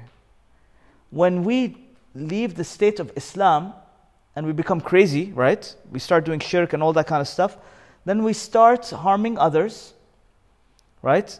Which is what fasad is, and it's a contagious thing. Like, one guy does something bad to the other does it to the other, and fasad starts spreading. And antioxidants represent al-muslihun on the al-ard, basically, which is the khalifa of Allah on earth, right? Inni ja'alu fil ardi khalifa, basically, to do islah. But we're living in a world where there's so many free radicals, meaning people who have left Islam, and we need to be the muslihun to donate to them selflessly. Come back into submission. So you see how, like, incredible this is? It's happening at the atomic level. And so Allah tells us, like, in a different place, this idea of Islam. So just like the skies and the earth are doing Islam, وَمَنْ أَحْسَنُ دِينًا, who is on a better way of life? Who is in a better lifestyle than the one who مِمَّنْ أَسْلَمَ وَجْهَهُ لِلَّهِ, notice, than the one who completely submits to Allah subhanahu wa ta'ala. أَسْلَمَ وَجْهَهُ لِلَّهِ. So he's not looking here and there for praise. He's not looking for recognition here and there. Aslama wajhahu, mardatillah. That's it. Wa huwa muhsinun. Notice, we were talking about this earlier, right? He's abd, but he is muhsin. He's excelling in whatever he does. Wattaba'a millat Ibrahim. And he's following the way of Abraham. Wattakhadha Ibrahima khalila. So the Prophet ﷺ was asked once, Ya Rasulullah, what's the deal? Yani, can't we wear nice shoes and put nice perfume on and clothing? What's this ubudiyya thing all about? The Sahaba were pretty respectfully brave in asking questions. Yani they wouldn't just listen to stuff that they don't understand and not ask out of shyness. Yani, okay? Hatta this is good for students. Yani, ask. When something's not clear, ask. With respect, but ask. ما في شيء غلط. The Sahaba asked, what is arrogance? Tell us, Ya Rasulullah, because we're confused now. Like, I have these nice shoes, shall I wear them or not? I have this nice perfume, you know? And it's a valid question to ask, صح? So he says, he gave us a beautiful definition. He says, Allah, inna Allah jamilun yuhibbul jamal. Allah is beautiful and He loves beauty. He's telling him, relax, you can still be beautiful. You know, dress beautifully, smell beautifully, whatever you want. But then he says, what is al-kibr? He says, rejecting the truth and looking down on people. Simple words, but to the point, right? So what's arrogance is not kibr? Yes. So rejecting the truth and looking down on people. And that's exactly, these are two things that Iblis did, right? In the beginning, yeah? He rejected the truth, meaning Allah told him, do sajda, he didn't do it. Number two, he looked down on Adam, meaning he got into the comparison mode. I am better. He was going into the scoring system. Yeah? Whereas we want to be in the zero. So you see, I hope like it's becoming clear now. Yeah? So ego is all about I am the body, I am my possessions, I am my job, my business. You know how sometimes people ask you, so who are you? Like, yeah, I'm a banker, I'm a doctor. Exactly. But we rarely, it might sound weird to say I'm Abdullah, of course, like that's a bit شوي حتى self-righteousness, صح يعني. What do we say? No, I never know. Say word. No, but you know that I am, and yeah, that's what I was just thinking. Yeah. I am. Yeah, I am, and then your profession is started with capitalism. I don't say that, but I affirm that in my mind. Like I just stop there. I am just a being. You don't need to attach it to a job or to a title or anything. Exactly. It makes me very angry. Actually, just 2 days ago, I don't understand like your profession and no, but this is a talking about. You know, ask the question today. This whole what are you? What do you do? Instead, people should ask, what makes you mad? So you can actually get into people actually understand that. Because going internally, like if I know what makes Rayana mad. When I say mad, I mean something that's a little off, where I can maybe help you, and you can help me. Then what makes me mad, or what drives me? Just ask yourself, or what do you do? Because exactly. It's such a world. Exactly. What do you do? Who do you know? Right?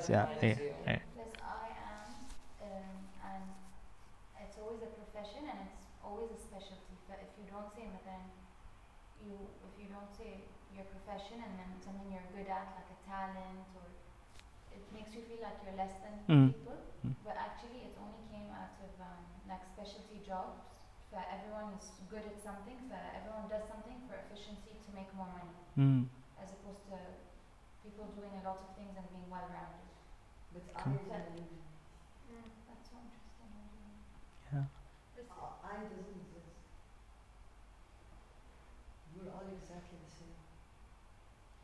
Yeah, but I think what she's referring to is that we're all exactly the same, but we're all good at different things. So you can be good at a lot of things. Yeah.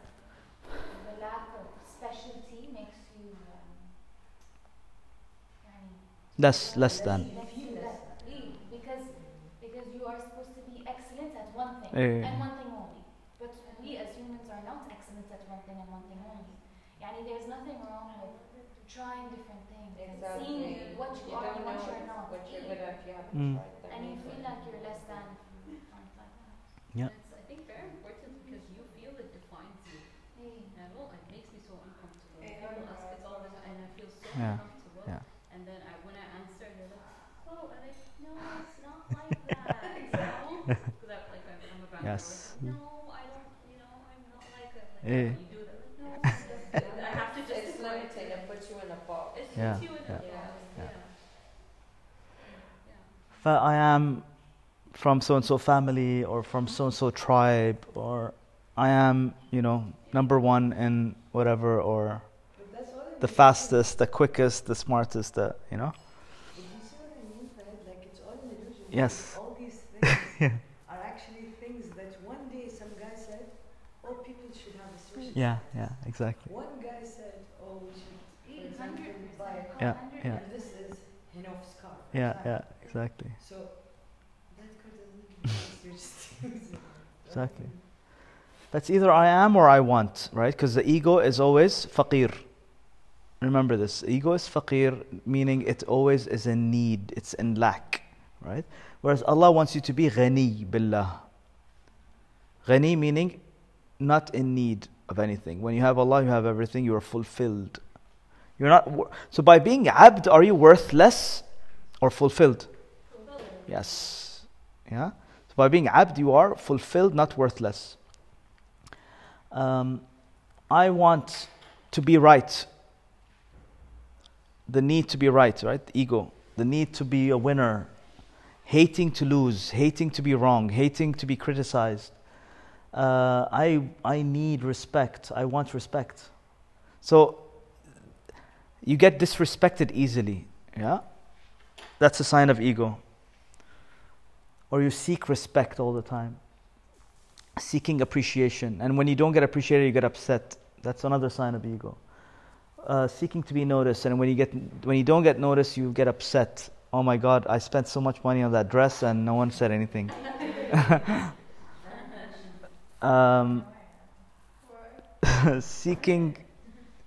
Seeking authority, seeking to be, the boss, in control. It happens a lot in marriages, right? Everyone wants to be the authority. And parenting, it happens a lot in parenting. Parents want authority. Major ego problem there for parents. Huh? Yeah. Control and authority.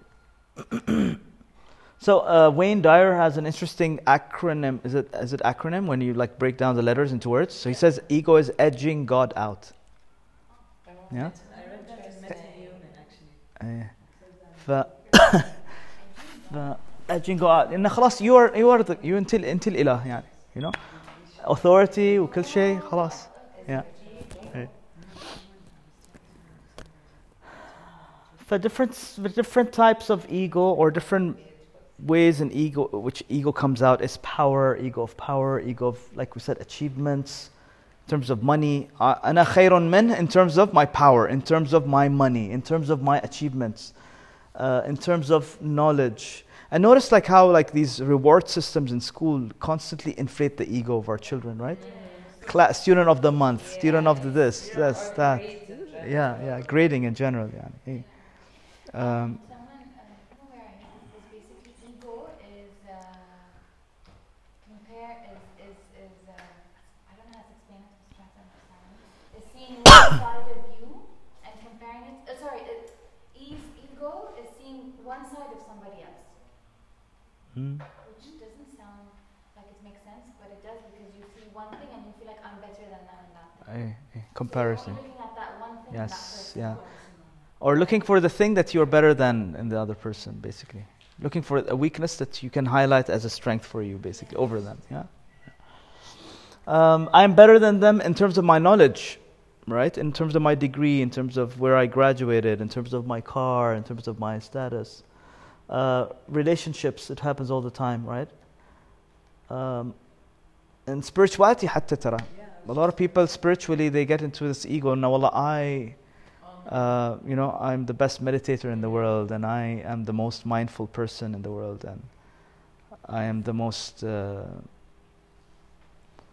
achieve illumination with ease. That's true. Quran, it's so amazing, is that Allah keeps bringing you back into check. Abdullah, don't forget. Yes, I know you want spiritual elevation, but don't forget your abd. He keeps you in check all the time, right?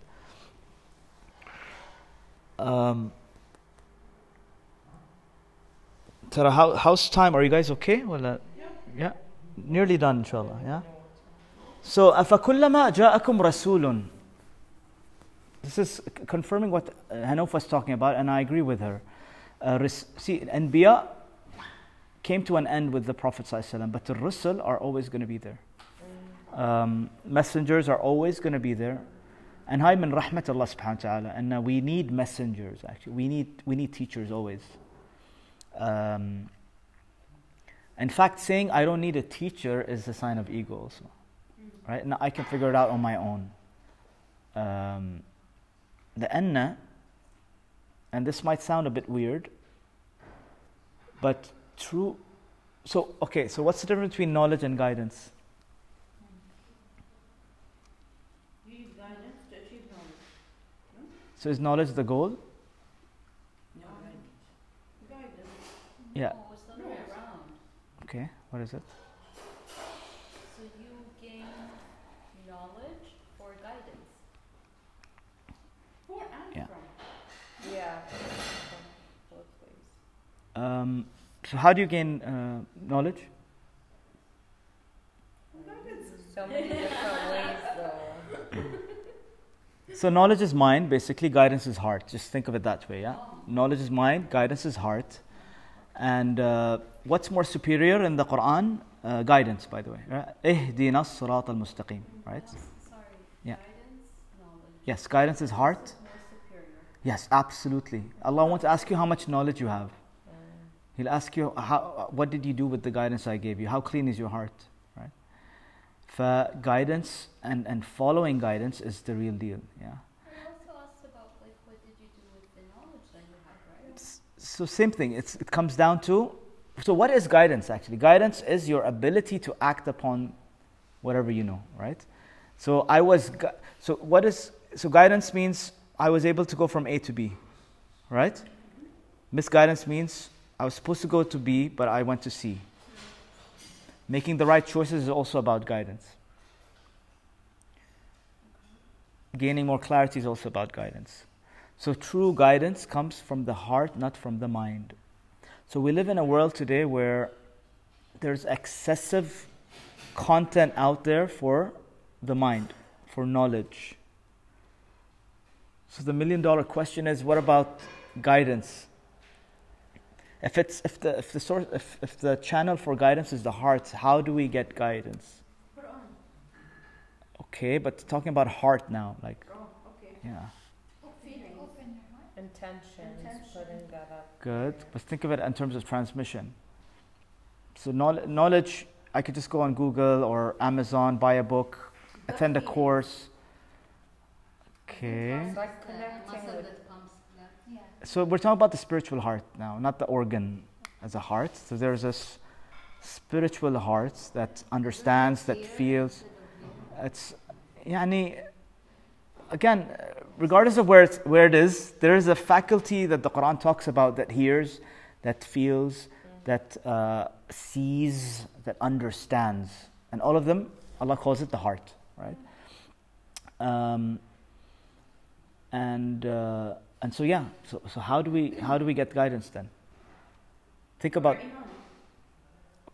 heart, think about Rusul. I'm trying to put the pieces together. So to get knowledge, you get it from books, you get it from courses, you get it from Google. From within. But guidance, you get it from above, like higher consciousness, aka God, source.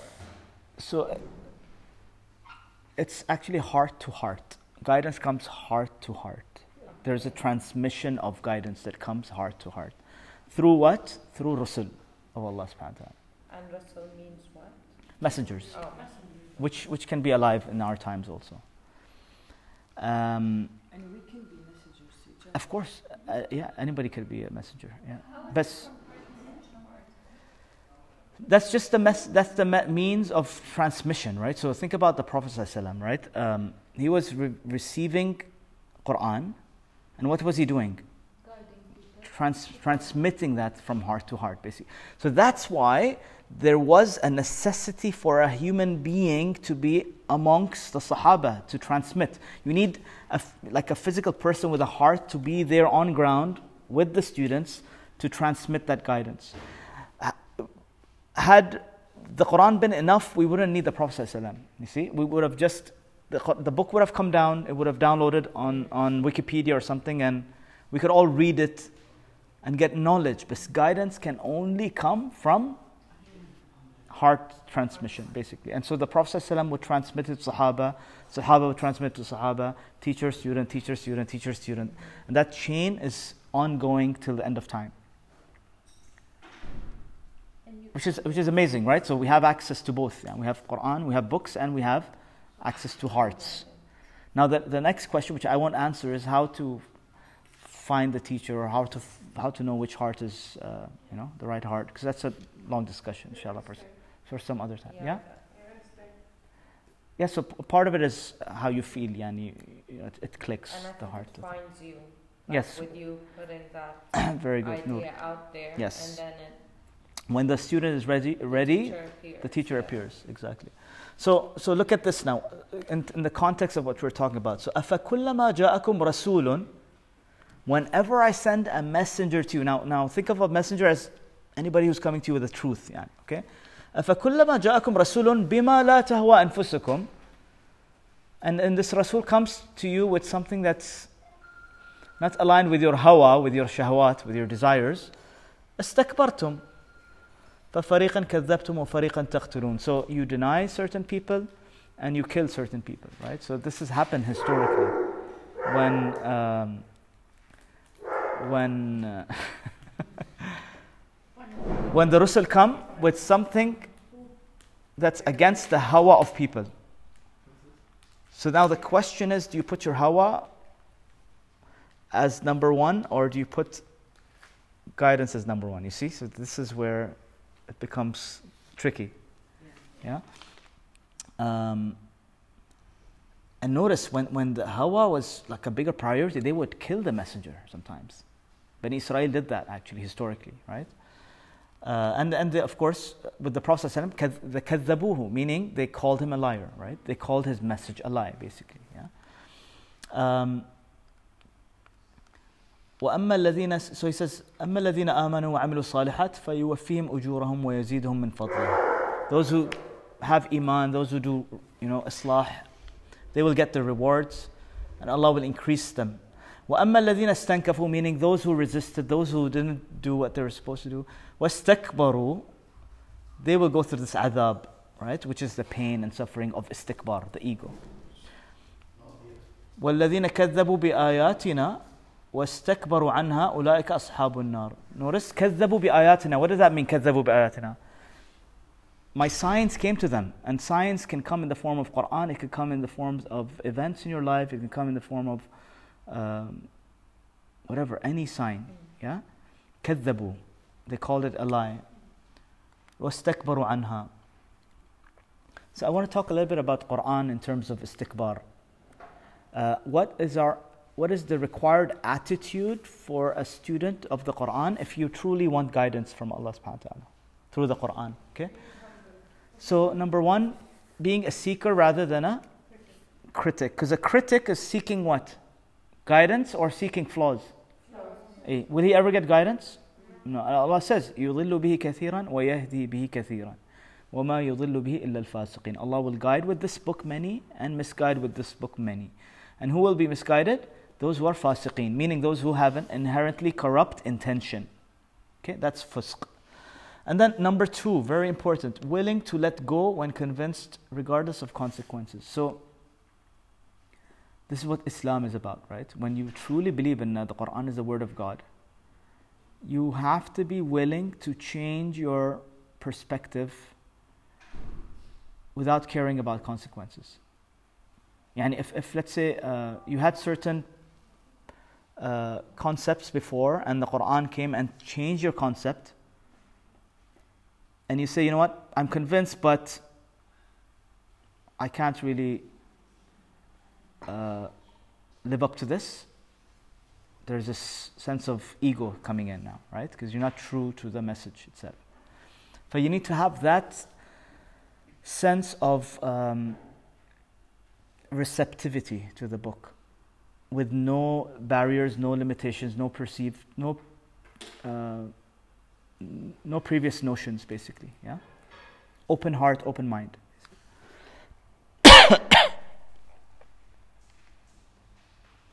And we talked about knowledge versus guidance.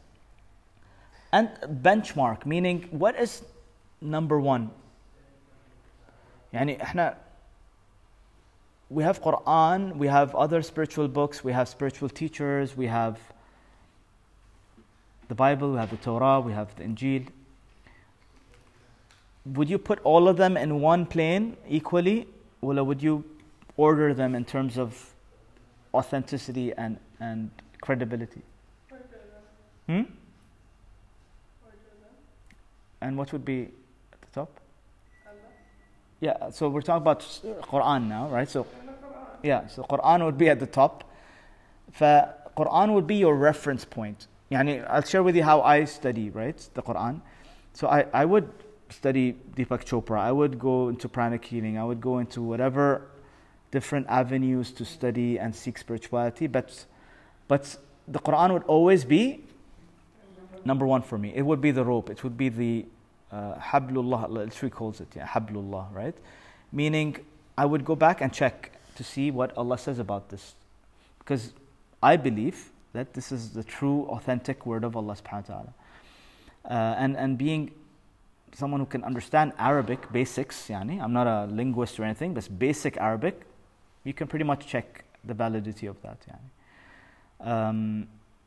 Yes, the Quran does have what Allah calls mutashabihat, meaning verses that are kind of confusing, but there are also ayat muhkamat, which are pretty straightforward, right? So you don't need to be like a rocket scientist in Arabic to figure them out. And so, to summarize all of this, there's humility with the book. Humility in terms of, Allah, teach me. And Allah says, Ar-Rahman, allama al-Qur'an. Khalaq al-insan. Allamahul bayan. What does that mean? How come Ar-Rahman allama al-Qur'an and then khalaq al-insan? How does that work? How did Allah teach us before we were even created? Hmm? Yes. What does that mean? So pre-installed kind of natural. Okay. We were in a place, we didn't enter bodies at that time, and we said to God that we see that you are the only God, like interrupted. So again, correct me. Yes, alastu bi rabbikum, it's mentioned in the Quran. Alastu bi rabbikum, Allah asked us all in the form of our spirits, and we said, bala, shahidna, indeed, we bear witness. And يقال in our ruhs in the spiritual realm was in the company of Allah subhanahu wa ta'ala in Jannah for 70,000 years. Again, don't take it literally, but for a long, long, long time. And we all know the Quran already. We have been taught the Quran, every single human being, even the atheists. And so that pre-installed Quran software is, that chip is inside every human being. And so when we come on earth, and a Rasul comes to you with a message, think of it as him or her watering that seed, right? And slowly, slowly, that potential is in every human being to get that aha moment or that feeling or that this makes sense or I've heard this before or this feels right. Where is that coming from? It's coming from that pre-installed software, right? So very, very interesting. I mean, this is emotional intelligence 3.0, okay? You want to get rid of emotional problems? Get rid of your ego. Come to zero. Because getting triggered is impossible if you have no ego. I'll repeat that again. It is impossible for you to be triggered if you have zero ego. How cool is that? Yeah? Okay. So for example, look at these common triggers, right? I felt excluded. I felt powerless. I felt unheard. I felt scolded. I felt judged. I felt blamed. I felt disrespected. I felt a lack of affection. I felt I couldn't speak up. I felt lonely. I felt ignored. I felt I couldn't be honest. I felt like the bad guy or the girl. I felt forgotten. I felt unsafe. I felt unloved, I felt like it was unfair, I felt frustrated, disconnected, trapped, lack of passion, uncared for, manipulated, controlled. What's this I felt? Who's talking here? It's the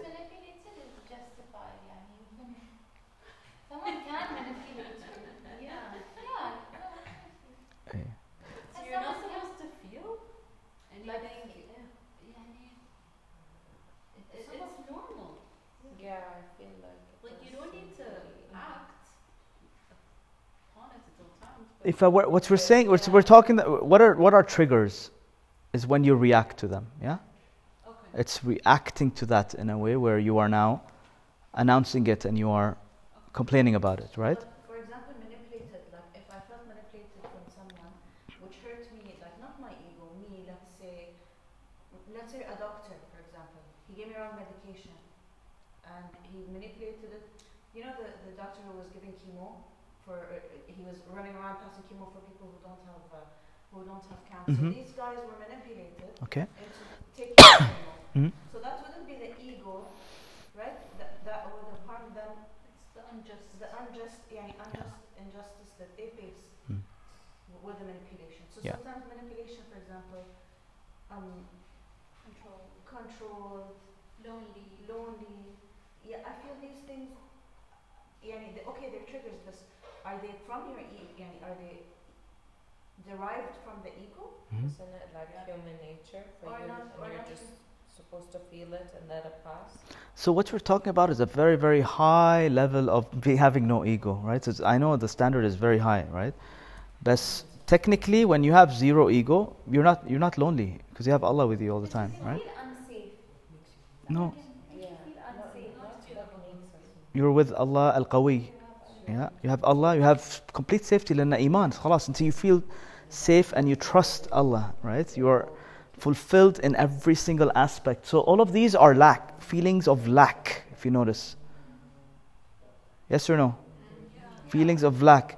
And hatta manipulation. It's like going back to I want to be noticed, I want to be... Exactly. فمثلا, talking about manipulation, right? Did Allah allow that manipulation to happen? I surrender to Allah's plan. I was manipulated, but I surrender, right? That doesn't mean I won't take justice and take this guy to court or whatever, but it's not... So the key word here is the trigger, right? Getting triggered is what causes that emotional imbalance, right? That reaction, or reaction to things. That's very, very, very empowering when you can reach that stage where you're fulfilled from the inside. Yeah. Do you feel like you reached the stage? Can, let's حطني في مواقف كذي, please. I think at some moments we all do. Yeah. Exactly. At all. Exactly. I'll give you. Just be a happy, roller coaster, 24/7. You have your ups and downs. Of course. Yeah. We learn from this. Yeah. I love this story about Ali ibn Abi Talib radhiallahu anhu. So he was basically, and this is a poem by Rumi, where he talks about how, let's read it actually. Learn how to act sincerely from Ali, God's lion, free from all impurity, mukhlas basically. Yeah. During a battle, he subdued a foe, then drew his sword to deal the final blow. That man spat in Ali's pure face, the pride of every saint and prophet far and wide. The moon prostrates itself before this face, at which he spat. This act was a disgrace. Ali put down his saber straight away, and though he was on top, he stopped the fray. The fighter was astonished by this act, that he showed mercy though he'd been attacked. Basically, Ali ibn Abi Talib was there about to give him the final blow, and he spat on his face. And what did Ali do? He stopped and he left the place. ليش سألوه ليش يعني قال لأن when he spat at him for an instant the ego came in and got like he felt شوي hurt and annoyed and whatever, right? Disrespected or, imagine being spat at, right? All of us would react instantly, right? But he had such self-control and he was able to stop his anger and just basically leave, then he didn't. Had he killed him in that instant, it would have been for who? Mardatillah or Mardatil Nafs? Exactly, right? So that's how. So what you're learning here is that they had triggers, but they were so. Their reactions were so controlled. They chose not to act. Yes, that pause. You see, it's really unbelievable, yeah. And so, just putting things into context with the jarad that are in the news these days. So, Allah says, فَأَرْسَلْنَا عَلَيْهِمُ الطُّوفَانَ وَالْجَرَادَ وَالْقُمَّلَ وَالضَّفَادَعَ وَالدَّمَ. These are all signs that Allah sent to Bani Israel, by the way, including these grasshoppers were sent to Bani Israel. Why? آيَاتٍ مُفَصَّلَاتٍ. There were signs from Allah, right? To get them back on track, to get them out of their ego. But what did they do? فَاسْتَكْبَرُوا وَكَانُوا قَوْمًا مُجْرِمِينَ. Their ego didn't let them benefit from these signs, and they continued to do their crimes. But these are all signs that are like literally happening around us today. Yeah. Next time you see these grasshoppers or whatever, like, get your ego in check, and ya Allah, thanks for the sign. Thanks for the reminder. Kana Allah's telling you who's the boss, you know? It's really incredible. And then Allah says, remember Surah Al-Mulk, الَّذِي خَلَقَ الْمَوْتَ وَالْحَيَاةَ لِيَبْلُوَكُمْ أَيُّكُمْ أَحْسَنُ عَمَلًا. We were just talking about this. Life is going to be a roller coaster, guys. But your inner state is all that matters, right? Is your resilience to that roller coaster ride, your ability to keep your iman strong, your ability to keep your trust in Allah strong, your ability to keep your ego in check. Notice, why did Allah lish Allah yabtilina liyabluwakum ayyukum ahsanu amala. Notice, so فَكَأَنَّ the expected response to the test is ihsan, excellence. Who amongst you is the best when it comes to that test? Because is it easy for us to be patient and trustworthy in good times? Yeah. But when bad times come, what gets triggered? Our ego gets triggered at bad times. And now, why me? Yeah. How come this is happening to me, Allah? How come out of all the people, me, so that's this why, this questioning, it's actually the ego resisting a divine plan. And that test has come to polish you, to make you learn, to make you more self-aware. And those who do the self-introspection will get the ayah, and they will benefit from it, right? But there are those who resist, and they go into kufr, and they deny, and then they're like, you know what? If praying is going to get me all this trouble, ya Allah, I don't want this. I'd rather just go and party, and So you see how, and on the spiritual path, it actually gets tougher and tougher. Yeah. Because Allah is just testing to see how sincere you are. So it's not a It's not easy. You need extreme resilience, to be able to handle that. One of the I felt a lack of passion. How's that equal? No, that's just pure ghafla, just distraction. You're desires, you're in the hawa, basically, right? Which is next week, actually. Next week we're going to talk about the qissa of Adam and how they left Jannah, right, after eating from the tree, because that's the shahwa part of it. Today was about ego, next week is going to be about shahwa. But I just wanted to highlight the fact that during trials and these big roller coaster rides in our life, the ego comes out, right? And that's a way for Allah to teach us to kind of be aware of that. But the prophets, look at the Prophet ﷺ, Muhammad ﷺ, right? His life. He was born without a father. His mother died when he was 8. His grandfather died when he was, 11. then his uncle dies, then his favorite wife Khadija dies, then two of his sons die. Like, can you imagine the amount of toughness, mental toughness and emotional toughness that he's being trained to handle, which is just making his capacity bigger and bigger. And remember, I gave you the example of the three containers. You remember this? Shall I repeat it? So imagine there's a large, or let's say small container, right? The gahwa container, like small cup, then normal glass, and then a big jug. And you have water in all three. And you take a tablespoon of salt in each one. You drink the small cup. Is it gonna taste salty? Yeah. The medium one, so and so. Large one.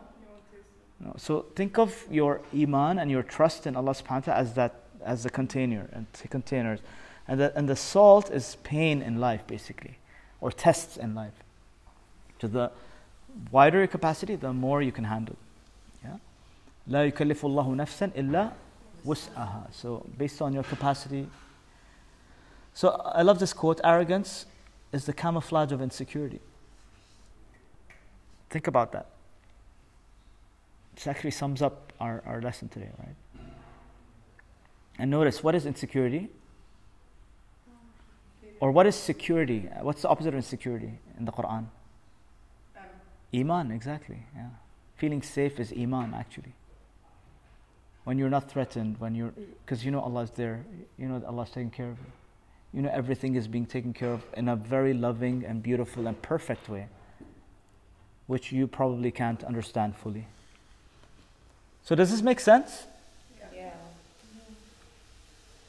Because it's like insecurity comes from lack. Yes. Arrogance, yes. Right? Lack of knowledge. Absolutely. Yeah. It's lack, yeah. And even salah, right, as an act, look at the actions itself. It's just physical training at the body level to kind of remind you of your, keep your ego in check, keep your ego in check, keep your ego in check. I surrender, I surrender, I submit. And our bodies need this physical act because it does play a role in you internalizing this idea of I am zero, basically. Yeah. And Allah says, "Wasjud waqtarib" in the Quran, meaning with sujood we get closer to Allah. Yeah. What I like that you once mentioned with this picture was the salah when wahid isha, which happens, it's a key of Allah. Yes. It's exactly. Yeah. Exactly. Yeah. And notice Allahu Akbar, meaning whenever we say it, what does that make us? Asghar and asghar. I'm smaller and smaller. So the more, kulma nukabbar Allah, kulma sagharna, actually. But it actually deflates your ego. Yeah. Could you explain what we were talking about? Because I think. Yeah, it's coming, it's there, yeah. So, وَلِلَّهِ يَسْجُدُ ما في السماوات وما في الأرض. Remember earlier, وله أسلم من في السماوات والأرض. Everything is a Muslim to Allah. Everything in Allah's creation. So same thing with sujood now. Everything is submitting in the skies and the earth. All the animals, angels. And notice, here's the key. وهم لا يستكبرون. So sujood is an act of going against your istikbar, basically, right? So anyway, so basically, what Allah's trying to say is those who don't do sajda have an ego issue. Because the face is the most precious part of the human body, right? And so for them to put it on the ground, they're like, no, I don't need to do that. And new research shows that you release negative energy. So when you to the universe, and you're taking positive energy. Yes, it's like a recharge. And especially awal ma'adhin. Yes. And Iqama, because that's where the time is changing. Yeah.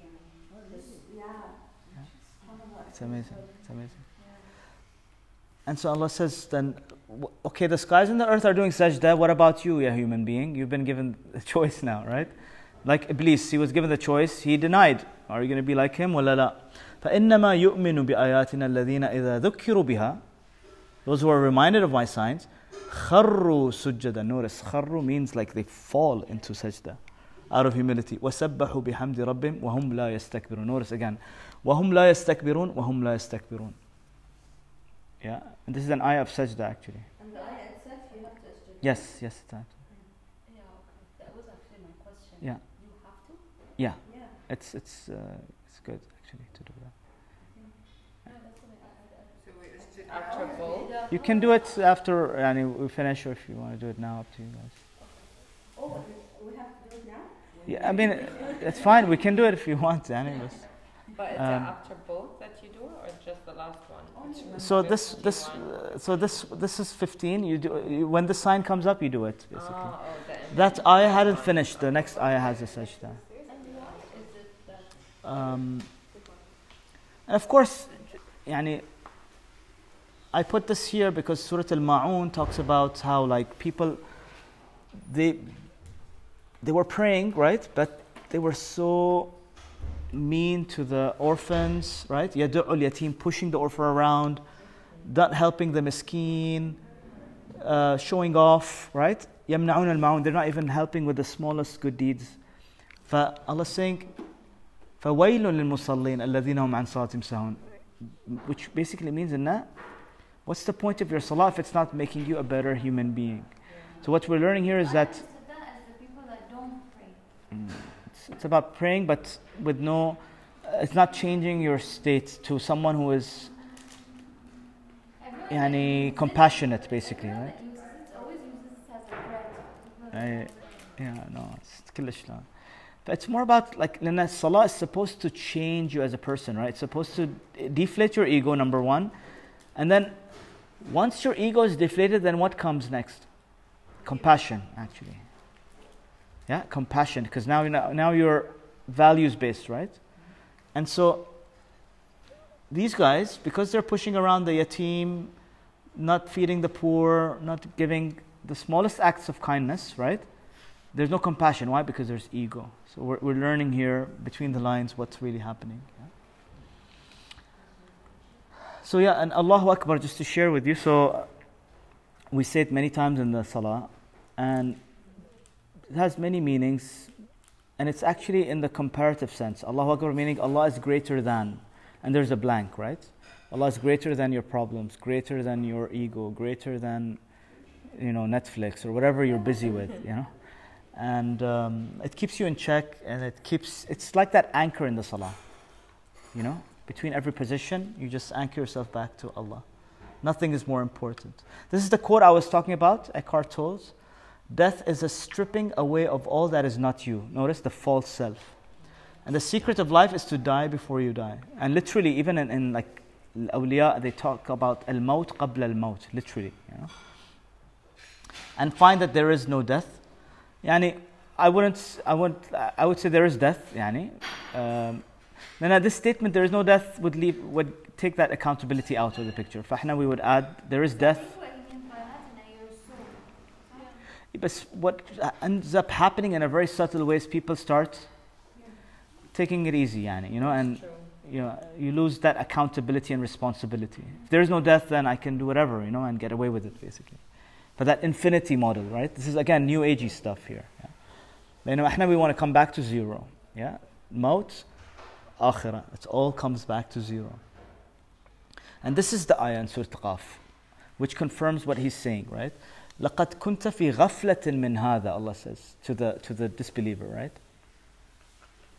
فَكَشَفْنَا عَنْكَ غِطَاءَكَ. It's as if the curtain is, or the veil is being lifted. And this is at the moment of his death. فَبَصَرُكَ الْيَوْمَ حَدِيدٌ. And today, your ability to see the truth is hadid, from hidda, from sharpness, right? You have sharp eyesight. So today you actually see who you truly are.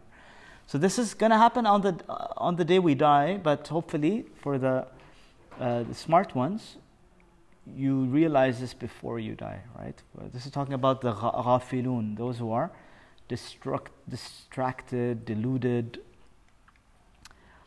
And just to end, the Prophet ﷺ said in a very scary hadith, need to mention it here. No one will enter paradise in whose heart is even a mustard seed of arrogance, right? So, Yeah, and with that we conclude today's session. Jazakumullah khair. I hope this one ayah just highlights to us, you know, that kibr and istikbar is a pretty serious deal in the Quran, and this is actually the summary, like we said, of the Quran. May Allah give us the strength to reach to zero and to live a life of ubudiyah and to be khulafa Allah on earth so that we can make this world a better place, inshallah. Jazakumullah khair. Assalamu alaikum wa rahmatullahi wa barakatuh.